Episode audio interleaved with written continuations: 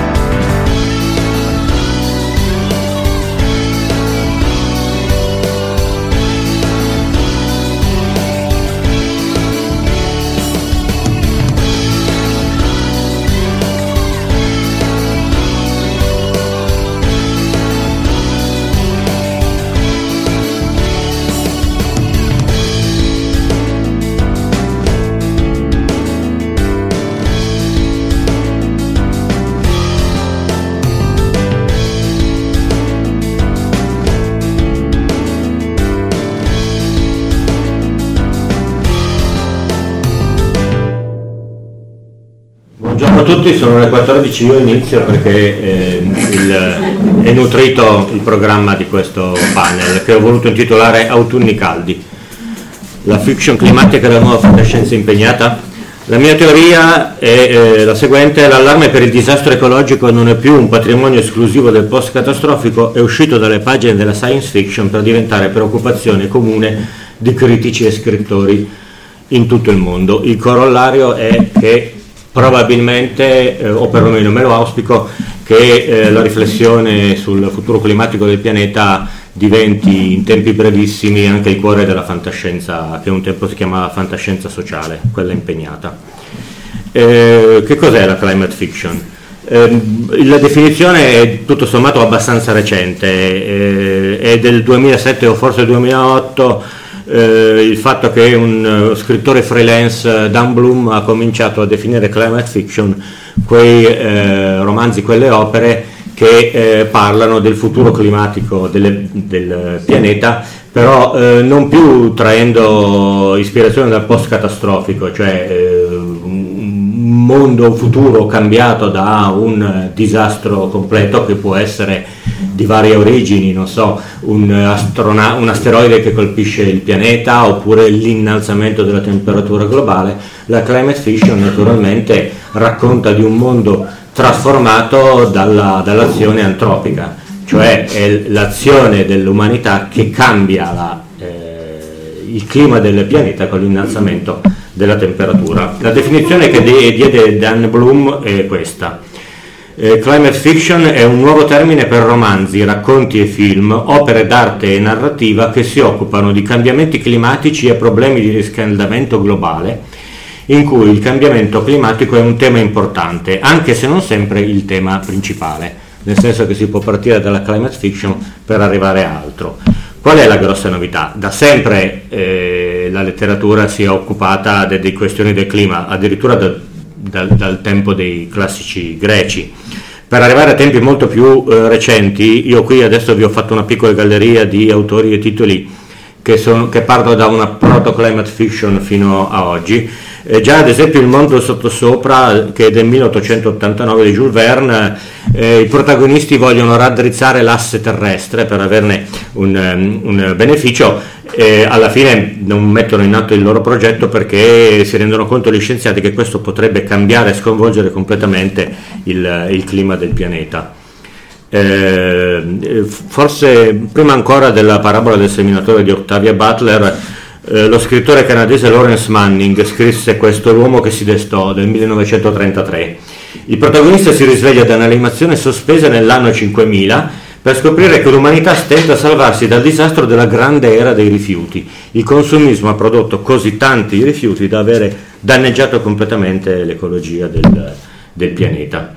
Naturalmente per parlare di eh, proto-climate fiction dobbiamo partire dall'interno del campo della fantascienza, perché eh, possiamo vantarci noi appassionati che comunque il problema è uscito fuori da, da, noi, perlomeno dal punto di vista narrativo. Se è vero che da, sem- da diversi decenni gli scienziati riflettono sui cambiamenti climatici dovuti all'azione antropica, almeno dagli anni 60, è vero però che una vera e propria eh, letteratura che si occupi di questi cambiamenti ha avuto origine nel, nel nostro ambito, nella science fiction. Octavia Butler, la parabola del seminatore è ambientata in un futuro destabilizzato dal cambiamento climatico. Un adolescente che vive nella California devastata da siccità e incendi viaggia verso nord insieme ad alcuni seguaci del sistema filosofico religioso da lei elaborato. Questo sistema si chiama il seme della terra. Un po' più climate è eh, Atmosfera letale o Atmosfera mortale, è stato pubblicato con due titoli diversi di Bruce Sterling, che magari qualcuno di voi ha incontrato qui in corridoio perché forse sapete che adesso abita a Torino. Può essere idealmente considerato l'anello di congiunzione da cyberpunk e solarpunk, non soltanto perché Sterling è uno dei fondatori del punto di diamante del cyberpunk, ma perché in effetti è un racconto climate fiction raccontato ancora con, con gli stilemi, con i modi del cyberpunk. La vicenda è ambientata nel nostro secolo in un pianeta sconvolto da un disastro ecologico provocato dal capitalismo. Il clima è impazzito, gli abitanti sono in balia di virus mutanti. Il protagonista che è un giovane affetto da varie patologie ai polmoni, insieme alla sorella maggiore si unisce a un gruppo di ricercatori che inseguono dei tornado negli USA desertificati dall'effetto serra. Gli scienziati attendono un uragano classificato come F6, che è un evento meteorologico estremo, teorizzato soltanto con proiezioni matematiche, potenzialmente in grado di mettere in pericolo decine di migliaia di vite. Eh, già da questi primi titoli proto climate fiction eh, possiamo cominciare a domandarci ma cosa differenzia la climate dal post catastrofico e dal solar punk che sono un po' i due estremi della eh, sono posti ai due estremi della climate fiction. Il post apocalittico può essere ambientato dopo una catastrofe climatica planetaria in genere racconta storie di sopravvivenza o di rinascita civile, culturale e sociale, benché il più delle volte si riduce a uno scenario in cui i sopravvissuti si trovano a lottare per la propria esistenza contro altri gruppi di sopravvissuti, in parabole morali di solito reazionarie senza alcuna relazione con ciò che avviene in situazioni di pericolo collettivo. E sappiamo che il comportamento dei gruppi umani è molto diverso da quello che ci dicono gli scrittori del post-apocalittico. Dall'altra parte il Solarpunk immagina storie ambientate in un futuro migliore dell'attuale, di impronta anche utopica, con società fondate su una sostenibilità ambientale, inclusione e democrazia dal basso. Ha anche dei punti di contatto con la climate fiction, ad esempio come situazione di partenza per delle trame oppure come scenografia per raccontare come si possa affrontare il degrado climatico. La climate fiction è qualcosa di un po' diverso che cercheremo di definire adesso poco per volta. Non è naturalmente un sottogenere, quindi non è semplicissimo definirla. L'importante è che all'origine del cambiamento climatico che configura lo scenario raccontato nella storia ci sia l'azione dell'essere umano, dell'essere, eh, dell'umanità. Eh, eh, una considerazione è che eh, essendo partito dall'interno della fantascienza eh, come genere o sottogenere letterario o filone, eh, quasi naturalmente è partito dagli eh, Stati Uniti. Eh, prima perché la maggior parte della produzione di fantascienza, perlomeno quella che arriva fino a noi nel mercato europeo, proviene da, da, dall'America ed è naturale che la riflessione sia partita da loro. La cosa molto particolare che adesso vedremo è che eh, le storie di eh, climate fiction americane, tranne quelle di Kim Stanley Robinson, sono tutte caratterizzate da un aspetto molto particolare che vi eh, dirò. Eh, anzi, ve lo anticipo. Eh, Amy Brady, direttrice esecutiva di Orion Magazine, cito quello che dice lei. gran parte della narrativa americana sul clima è decisamente di natura apocalittica o distopica, ma penso che stia cambiando. Quando inizieremo a vedere più fiction sul clima pubblicate in questo paese da autori di altre parti del mondo, quindi non americani, inizieremo a vedere più tipi di strutture narrative che non si basano su questo binario di speranza e disperazione, utopico e distopico. Dicevamo Kim Stanley Robinson, è uscito quest'estate l'edizione italiana di eh, Ministero per il Futuro del, per l'editore Fanucci. La storia inizia con un evento catastrofico, un'ondata anomala di calore colpisce l'India, una temperatura così alta da provocare milioni di vittime. Questa tragedia ha conseguenze planetarie. I governi dei paesi più sviluppati si rendono conto del pericolo di una catastrofe ecologica che potrebbe capitare anche da loro e fondano un'agenzia internazionale chiamata Ministero per il Futuro, una sorta di avvocatura per le generazioni che ancora devono nascere. Quali poteri ha in concreto questo Ministero, visto che è un'agenzia internazionale? Cosa può fare contro l'inerzia dei governi, il disinteresse delle banche centrali, l'ostilità di tutti coloro che fondano il loro tenore di vita sullo sfruttamento di combustibili fossili? Perché il, il, problema che solleva Kim Stanley Robinson è questo, non tutti vediamo la questione climatica nello stesso modo. I paesi produttori di combustibili fossili, l'Arabia Saudita, eh, nel suo romanzo sono schierati da tutt'altra, da tutt'altra parte. Addirittura eh, ipotizza mm, eh, in, questo Ministero per il Futuro la fondazione di una diciamo, branca segreta che si occupa in maniera non proprio eh, legale di colpire direttamente i eh, responsabili maggiori del, de, del binomio consumismo e combustibili fossili. Non è la prima volta che Kim Stanley Robinson, come abbiamo visto, si occupa della questione climatica e non sono neanche tutti quelli che vi ho portato qui io eh, i libri nei quali ha parlato della questione. È per questo che dico che comunque oggi come oggi è la figura principale della climate fiction. La trilogia Science in the Capital, eh, sono 40 Signs of Rain, 50 Degrees Below e 60 Days of Counting, è addirittura anteriore alla definizione di climate fiction, sono del, dal 2004 al 2007. Eh, non sono stati pubblicati in Italia, ve lo anticipo subito. I temi che affronta sono estremamente attuali, l'innalzamento del livello dei mari, lo sforzo internazionale per riattivare la corrente del Golfo, il cui flusso si è arrestato con conseguenze catastrofiche sulla, non solo sull'Europa ma anche sull'America eh, orientale, lo scontro fra scienziati e negazionisti sul cambiamento climatico e la necessità di affrontarlo sia a livello di politica nazionale che di relazioni internazionali. È stato invece pubblicato in Italia sempre da Fanucci in New York 2140, che come vedete già ci presenta una, una isola di Manhattan eh, diversa da quella che conosciamo noi. L'innalzamento del livello dei mari per via dello scioglimento eh, dei ghiacci e del maggiore volume occupato dalla, da, dal riscaldamento dei mari ha creato dei disastri eh, su tutte le, le, coste del mondo. New York è una città quasi sull'acqua, quindi viene parzialmente sommersa. Eh, la storia racconta un tentativo di colossale speculazione immobiliare a danno degli ultimi residenti non abbienti, mentre un uragano colpisce con catastrofica violenza quello che rimane della città, costringendo New York allo stato di emergenza. Questo provoca una rivolta di chi ha perso tutto contro quell'1% di abitanti più ricco che vive nei quartieri più alti, più distanti dal livello dell'acqua, chiuso nei suoi quartieri, nei suoi, nei suoi palazzi per non aprire gli alloggi alla gente che invece avrebbe bisogno in quanto sono diventati profughi climatici.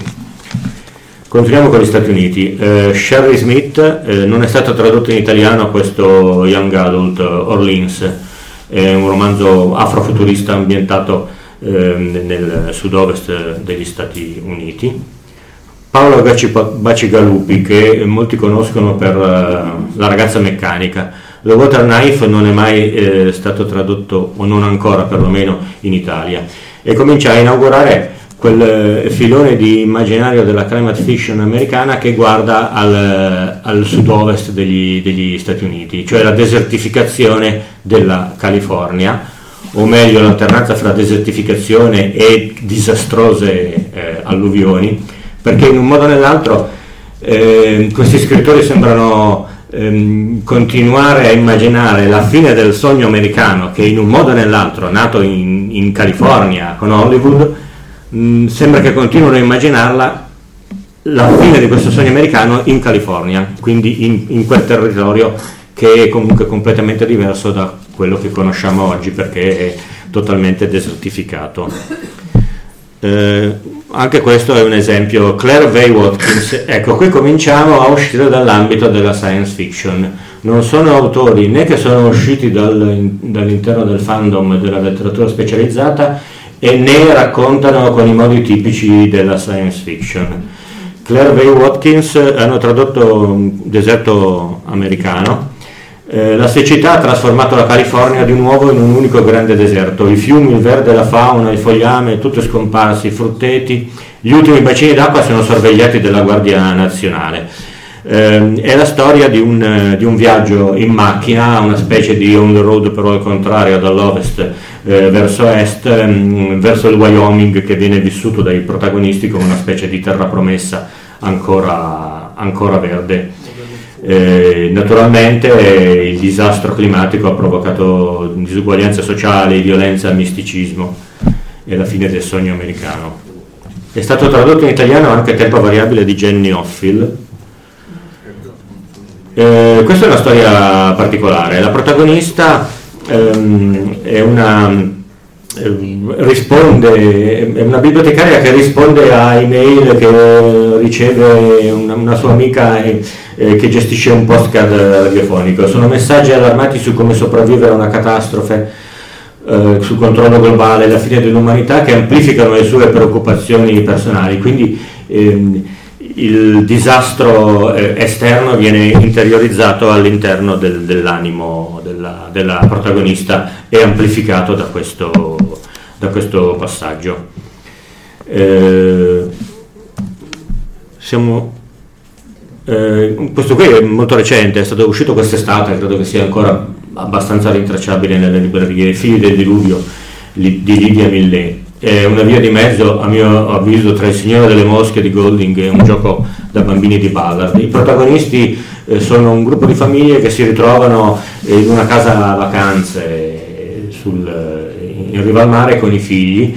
C'è un dissidio generazionale tra genitori e figli che viene amplificato quando un catastrofico evento eh, climatico, cioè un, uno spaventoso diluvio, eh, colpisce la zona, i figli cominciano a emanciparsi dai genitori, sono costretti a tentare di sopravvivere da soli perché i, i genitori non hanno la forza di reagire, si ubriacano, si, si, si, lasciano andare, sono scoraggiati. Gli adulti rappresentano l'America che ha perso la possibilità di evitare o anche solo di vedere il disastro imminente perché prima ancora che andassero in vacanza lì c'erano già dei preavvisi di quello che poteva accadere. La nuova generazione invece potrebbe essere una speranza perché si affida alla natura trovando nuovi linguaggi, nuovi sguardi, nuove risorse per reinventare il mondo. Terre sommerse di Cassandra Montag è del 2020. Qui il livello delle acque si è molto alzato lasciando dell'America soltanto in pratica la catena montuosa delle montagne rocciose che è diventata un, un, un arcipelago. Eh, gli abitanti sopravvissuti sono rifugiati su pochi lembi di terra rimasti lungo la dorsale. Il crollo del potere statale ha condotto a una pericolosa anarchia con bande di pirati che imperversano sui mari. A differenza del classico post-catastrofico, però l'accento non è messo su questa eh, anarchia negativa, chiamiamola così, di tutti contro tutti, bensì sul caso particolare della protagonista che eh, è alla ricerca del, della figlia che è stata rapita dal padre e portata probabilmente su una di queste altre isole e per arrivare a, eh, trova, a trovarla incomincia la sua vicissitudine che, che, permette all'autrice di descrivere questo mondo futuro. Deve ancora uscire in Italia eh, qualcosa di nuovo sotto il sole di Alexandra Kliman, credo che esca a novembre. Anche questo California, terra simbolo del sogno americano. Eh, l'inizio è strettamente realistico, eh, a mano a mano che procede scivola verso il fantastico. Uno scrittore si trova a Los Angeles per seguire le riprese di un film tratto da un suo romanzo. Eh, il, il, film viene stravolto, trasformato un, da storia intima in un horror proprio di, eh, di serie Z e nel frattempo mentre c'è questa trama c'è una sottotrama nell'ambientazione è costretto ad assistere alla devastazione della California anche qui alternanza di incendi, siccità, alluvioni e con la insensibilità criminale delle multinazionali. Ogni cosa è rimpiazzata da prodotto artificiale, perfino l'acqua che viene distribuita è ormai ottenuta tramite sintesi dalle multinazionali che ne hanno il, il monopolio.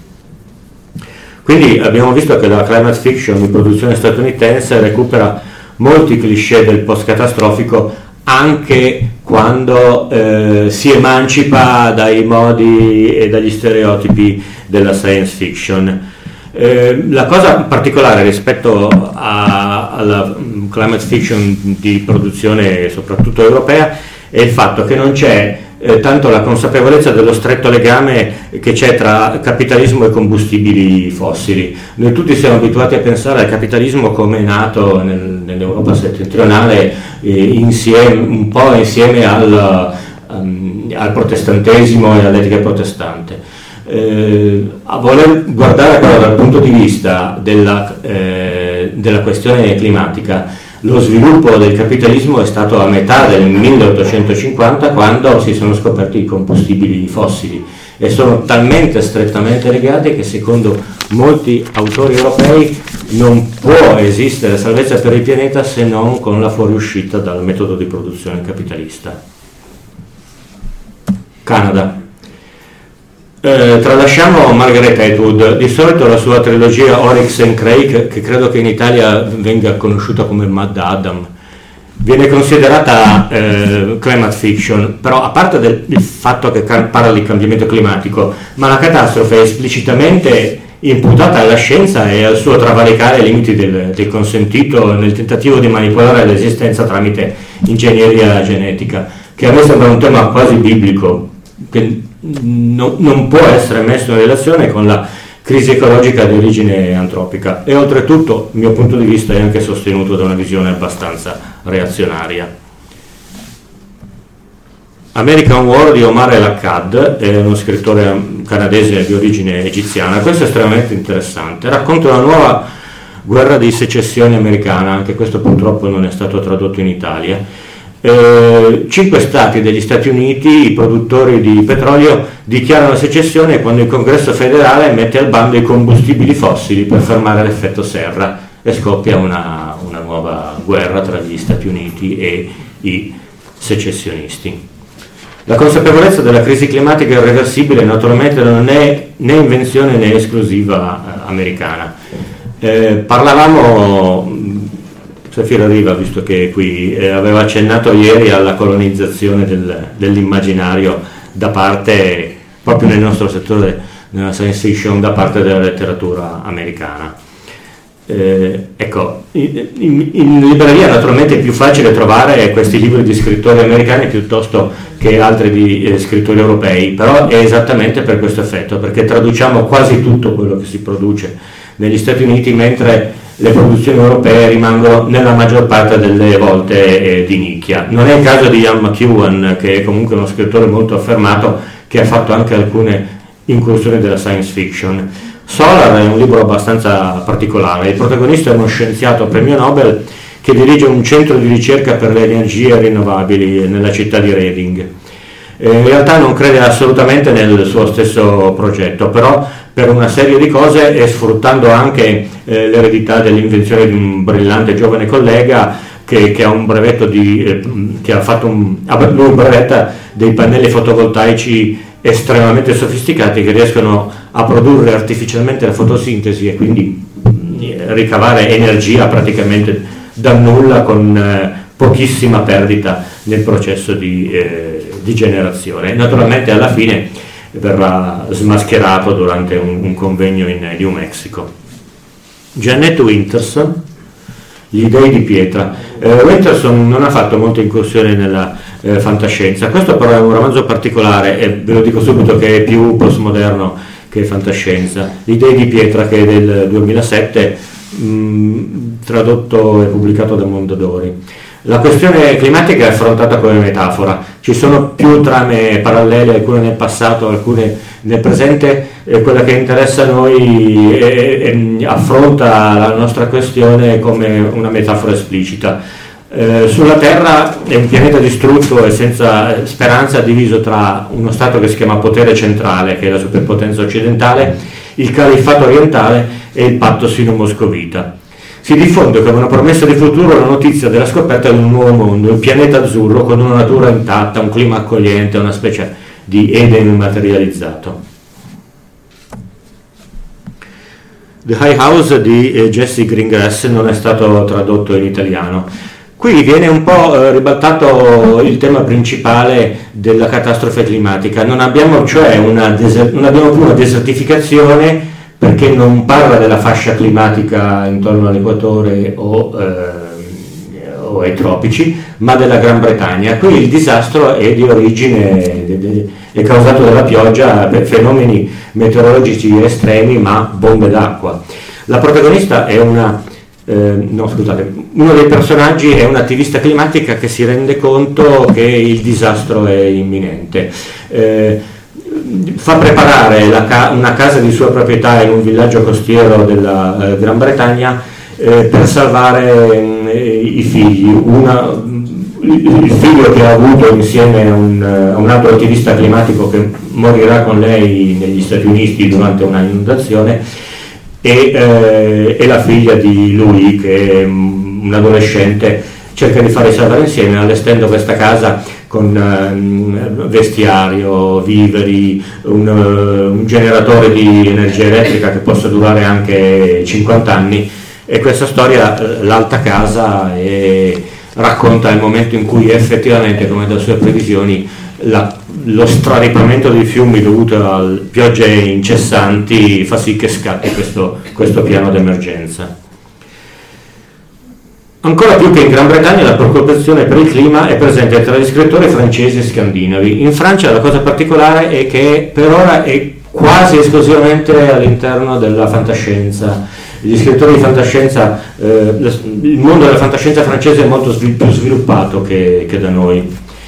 Eh, Nadia Coste, Nadia Coste è autrice di questo Young Adult Rhizome una catastrofe ecologica senza precedenti, la Terra sopravvive solo grazie ai vegetali importati dalle lune di Giove. La trama qui è prettamente fantascientifica. Questi vegetali purificano eh, l'atmosfera e le acque, però la loro eccezionale proliferazione inquieta gli scienziati e la politica.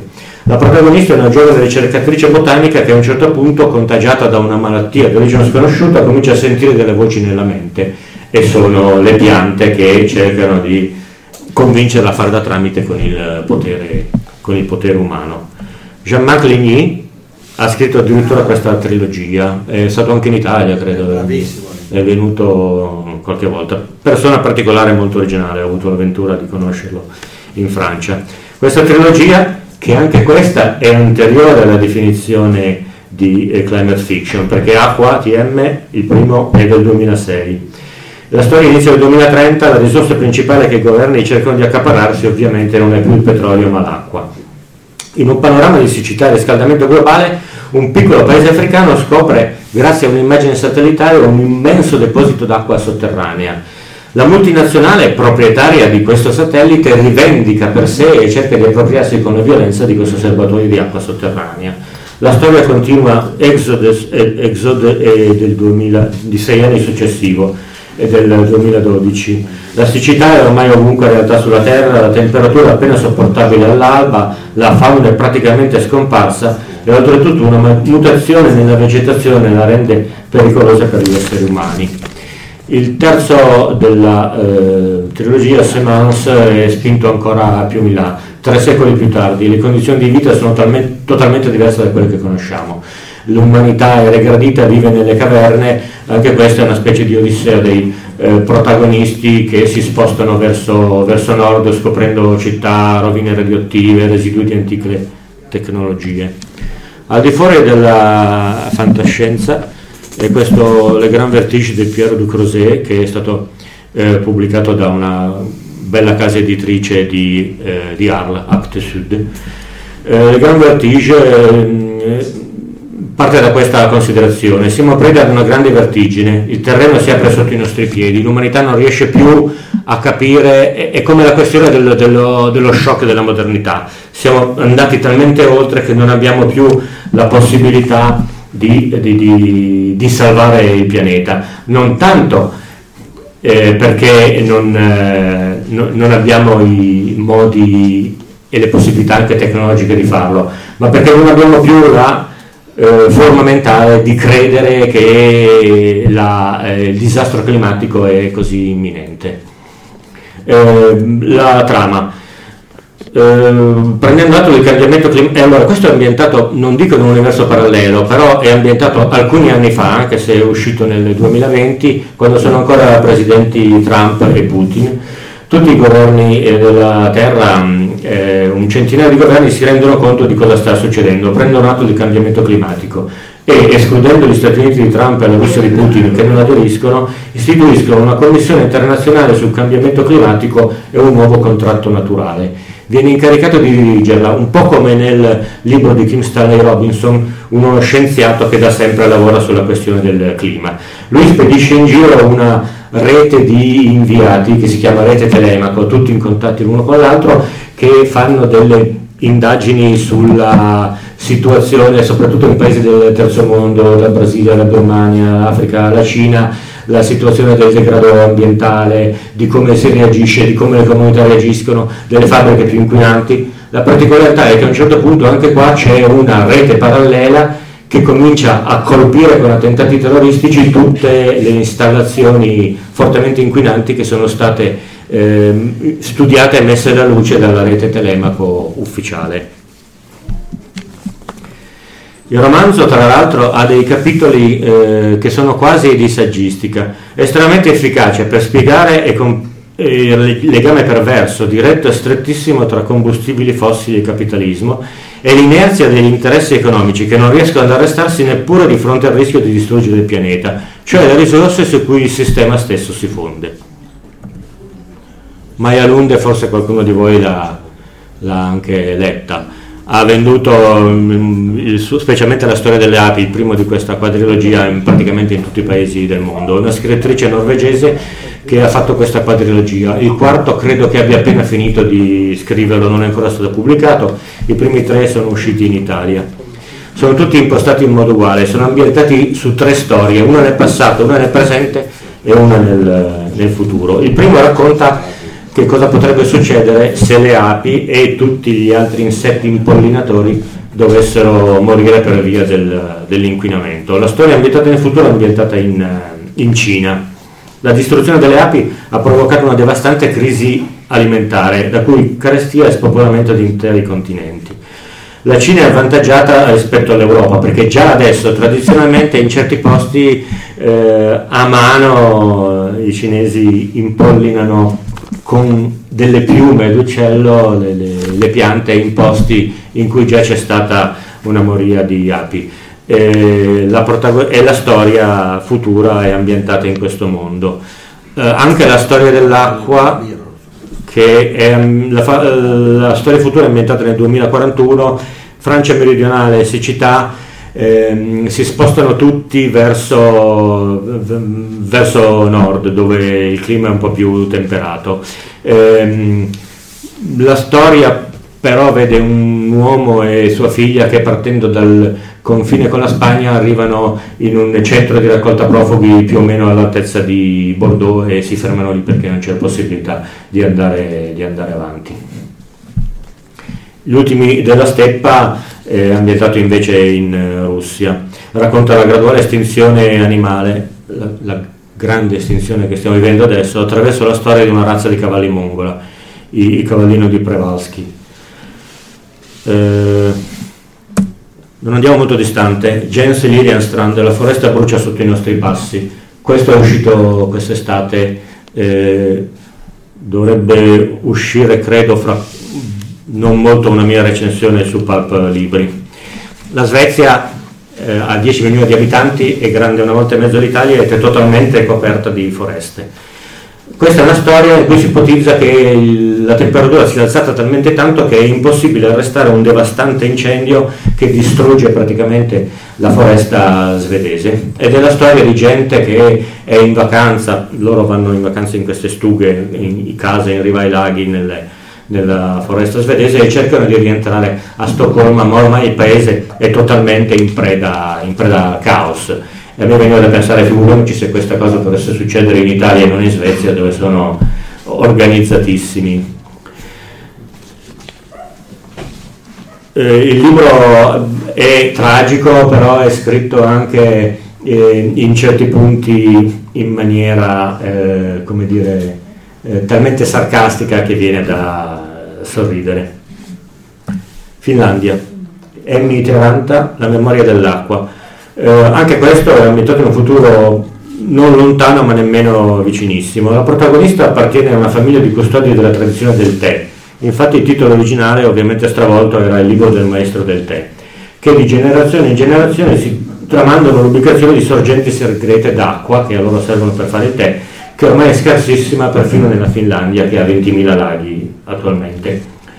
E al governo un potere dittatoriale, l'Unione Scandinava, che è un regime violento oppressivo che naturalmente vuole venire in possesso di questo segreto dell'ubicazione di queste fonti d'acqua. Catalogna, questo è recentissimo anche di quest'estate, di Atomea, di Nuria Perpignan. Anche questo è abbastanza eh, tra il fantastico e il paradossale. Nel XXIII secolo la guerra non esiste più, gli esseri umani sono serviti da dei robot onnipresenti. La classe politica è esclusivamente femminile. Sarebbe una società perfetta se non fosse per le continue e devastanti inondazioni che colpiscono la Terra. Uno scienziato, maschio, propone un'idea demagogica e demenziale. Per eliminare le alluvioni si eliminano i mari e di conseguenza le, le nuvole, naturalmente un romanzo paradossale. La trama si dipana tra imprenditori corrotti, politici populisti, scienziati illuminati e combattenti della resistenza e un romanzo d'avventura che lottano per la sopravvivenza del pianeta. Che paese manca? Italia. L'Italia. Secondo voi? Quasi niente. Nulla. Nulla o quasi nulla. Bruno Arpaia, qualcosa da fuori. Questo è di qualche anno fa, nel 2016. Eh, Bruno Arpaia, qualcuno di voi lo conosce, è specializzato in letteratura eh, spagnola. E, eh, è uscito un po' fuori dal suo ambiente, secondo me però è, è stato un po' troppo nel post catastrofico piuttosto che nel, nella climate fiction. Come l'intera zona temperata del pianeta, l'Italia è divenuta praticamente inabitabile, l'agricoltura è impossibile, la civiltà organizzata si sfalda. Il protagonista è un professore in pensione che è rimasto vedovo, si unisce a una colonna, una colonna di 30.000 disperati, convinti di pagarsi una possibilità di salvezza emigrando verso la Scandinavia.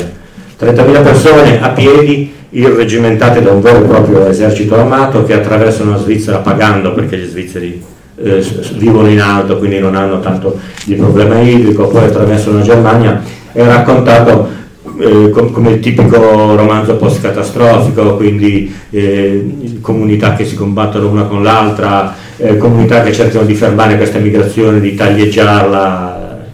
È molto più interessante invece nella parte ambientata nel passato, con lo stesso protagonista in cui racconta, il protagonista è un professore italiano che insegna in un'università americana, come si è scivolati verso il, il disastro, l'impossibilità di porre rimedio è insita nel meccanismo decisionale delle democrazie e nella psicologia di massa. Piuttosto che prendere provvedimenti seri che influirebbero pesantemente sullo stile di vita e sul livello dei consumi, i popoli si affidano all'idea razionale, alla demagogia di leader senza scrupoli, a un messianismo che non solo è incapace di frenare la corsa, ma limita le libertà civili scaricando la colpa della situazione naturalmente sulle minoranze tutti gli stranieri vengono espulsi, lui è costretto a ritornare in Italia, a Napoli, in questo modo le vittime della crisi climatica, i migranti diventano i colpevoli. È una cosa che tutti quanti abbiamo capito a cosa si riferisce. Uh, altri romanzi da parte di autori non di genere in Italia tuttora non ne sono stati pubblicati se non probabilmente in, in nicchie piccolissime. Abbiamo per fortuna I Vegumani di Clea Farris che è uscito quest'estate presentato giustamente come il secondo romanzo sulla punk italiano. Molti di voi hanno avuto probabilmente la possibilità di eh, leggere cose di Claria Farris perché è uscita dal nostro ambiente. È ambientato tra un paio di secoli in Sardegna, dove delle comunità sempre più spopolate si organizzano per gestire energia e risorse, con la determinazione di non cedere, di non emigrare al nord, dove ancora le temperature sono tollerabili. Non è un posto apocalittico, i protagonisti non sono umani impotenti in uno scenario ostile, utilizzano una tecnologia decisamente più avanzata della nostra, sfruttano l'acqua con un'efficienza che noi neppure riusciamo a immaginare, riescono anche a modificare per pochi giorni di fila il eh, clima e soprattutto non sono minacciati da altre comunità ostili. Non c'è nessuno stereotipo post-catastrofico. Cito una frase di Clelia Farris. Gli esseri umani si prendono cura di se stessi e del proprio ambiente, dice la protagonista. Siamo tutt'uno e se l'ambiente sta male interveniamo per aiutarlo. Gli esseri umani non scappano. Questa aridità, questo caldo fanno parte di noi, siamo noi. Non possiamo strapparceli di dosso come se fossero indumenti scomodi. È uscito recentissimamente questo Meteotopia, futuri di giustizia climatica. Non ho ancora avuto la possibilità di leggerlo perché l'ho acquistato ieri. Sia Clelia Farris che Meteotopia sono in vendita al banchetto di Future Fiction. Eh, questi sono racconti che hanno come argomento l'ingiustizia climatica, come questione morale e politica, sono racconti da Brasile, India, Messico, Filippine, ce n'è anche uno dall'Italia, eh, tutte culture emarginate, come recita la parte di copertina, le generazioni future, gli animali, le piante viventi e in generale tutti coloro che sono esclusi dalle discussioni politiche. Concludendo, se la fiction climatica può essere nata da una costola del post-apocalittico e quindi dalla fantascienza, ha comunque ha avuto una, eh, una, una irradiazione tematica verso l'esterno.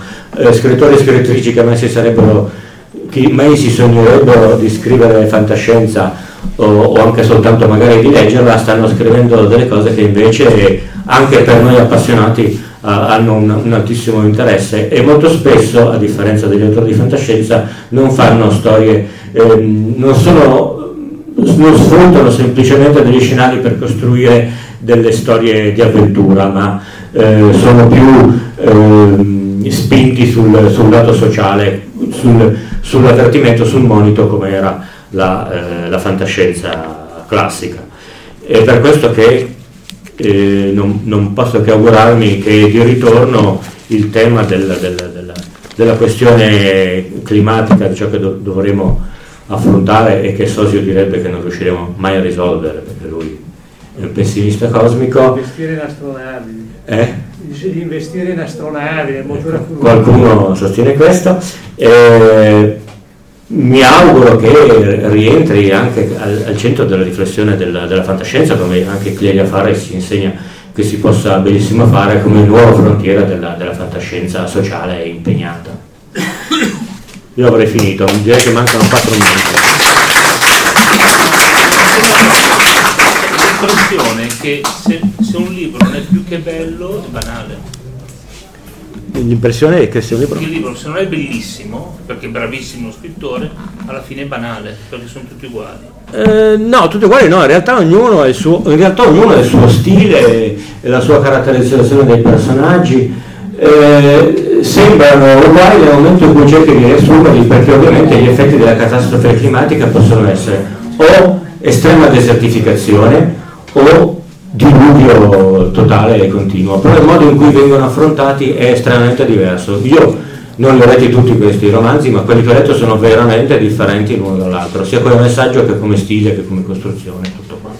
Ma non c'è il rischio che tanti romanzi, questa è una nuova frontiera giustamente da affrontare, poi vengono letti come una questione da letteratura in fin dei conti.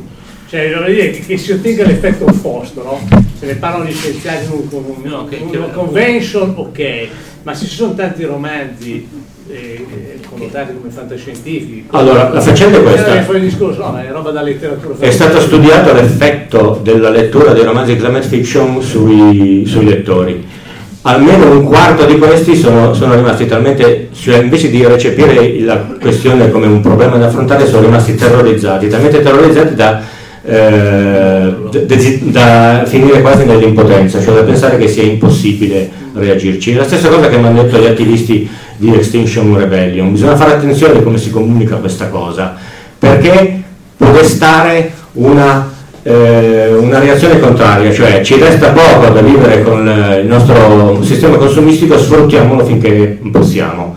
La comunicazione invece migliore è quella che dice attenzione, potrebbe restarci poco, ma se siamo in grado di reagire, di ribaltare magari anche completamente il sistema in cui viviamo, c'è speranza e come di salvezza. Quindi quella è la via che deve essere indicata abbiamo visto dagli autori. forse questi degli, degli affari. Ce ne sono alcuni. Ah, tutti quelli che abbiamo visto soprattutto... Quelli di Maya Morudo sono un po' così, sì, sono più ottimisti degli, degli altri.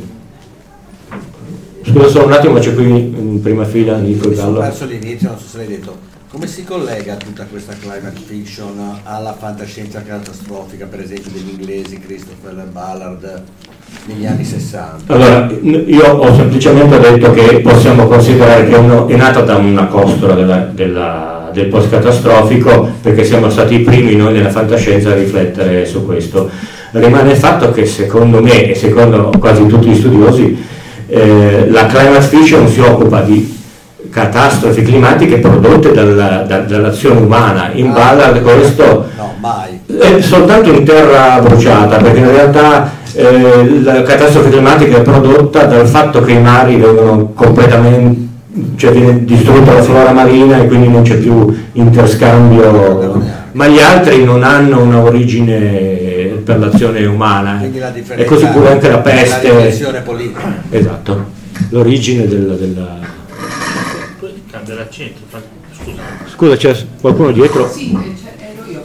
Allora, in climate fiction si va per desertificazione o per inondazioni colossali. Eh, c'è qualche cosa che richiama il- l'esplosione demografica e un pianeta che non può più far fronte con le sue risorse a nutrire tutti gli esseri umani presenti sul pianeta? Cioè la, mh, la questione demografica ha una relazione e uno spazio nella climate fiction? Secondo me no, nel senso che eh, al limite potrebbe essere è chiaro che la quantità di energia prodotta pro capite aumenta con l'aumentare della, della popolazione, però tutti gli autori che ho eh, visto io e che vengono classificati come climate fiction dicono sì, certo, che, che la- la- il, il- risparmio energetico più grande che può, fa- può essere fatto è non fare figli, però mettiamo da parte queste cose, cioè come è possibile salvare il pianeta pur mantenendo una popolazione che magari non sarà quella attuale che ha veramente un impatto devastante sul pianeta, però non partiamo da una eh, dal considerare strettamente l'aumento di popolazione come causa di disastro climatico, bensì la climate fiction è dalla- dall'impiego dell'energia prodotta da, da- da fossili. Interessante questa cosa, perché la domanda? Negli anni 60 e 70 era una parola molto diffusa. Dal 2000 in poi non più. E questo è un po' da capire. Posso staccarlo senza problemi o dobbiamo... Diffondono? Allarmi in senso contrario, nel senso che Ci sono io qui adesso, c'è Tutti presentazione presentazione di trentologia, vero? Allora sono io, però ecco. Una di di. Quello consiglio sosia, vero questo?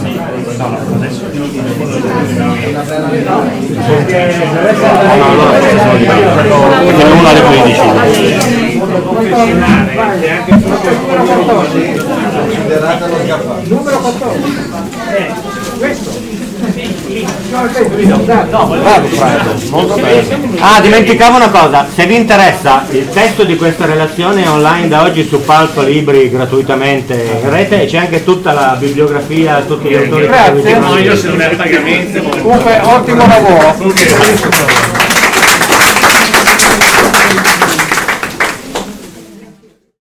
Fantascientificast, podcast di fantascienza e cronache dalla galassia, è un podcast originale Latitudine Zero, da un'idea di Paolo Bianchi e Omar Serafini con il contributo cibernetico del Cylon Prof Massimo De Santo, realizzato da Latitudine Zero Median Fabric. Showrunner Omar Serafini. Sound design Fabio Marchionni e Julian Ziegler.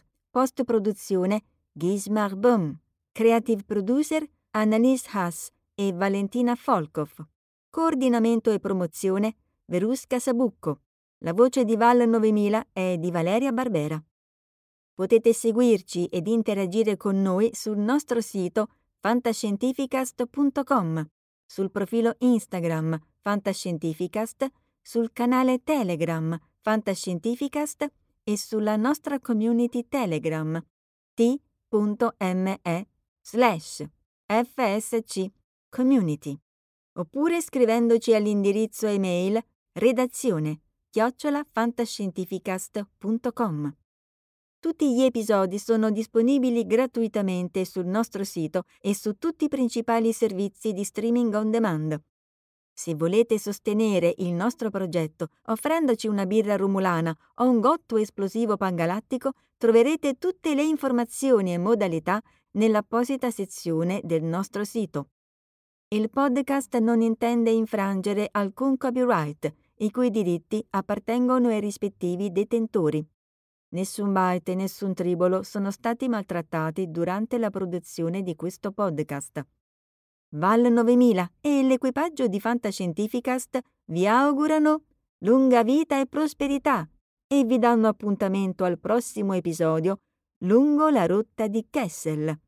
E ricordate, la fantascienza finge di guardare dentro il futuro, ma in realtà guarda il riflesso della verità che è davanti a noi.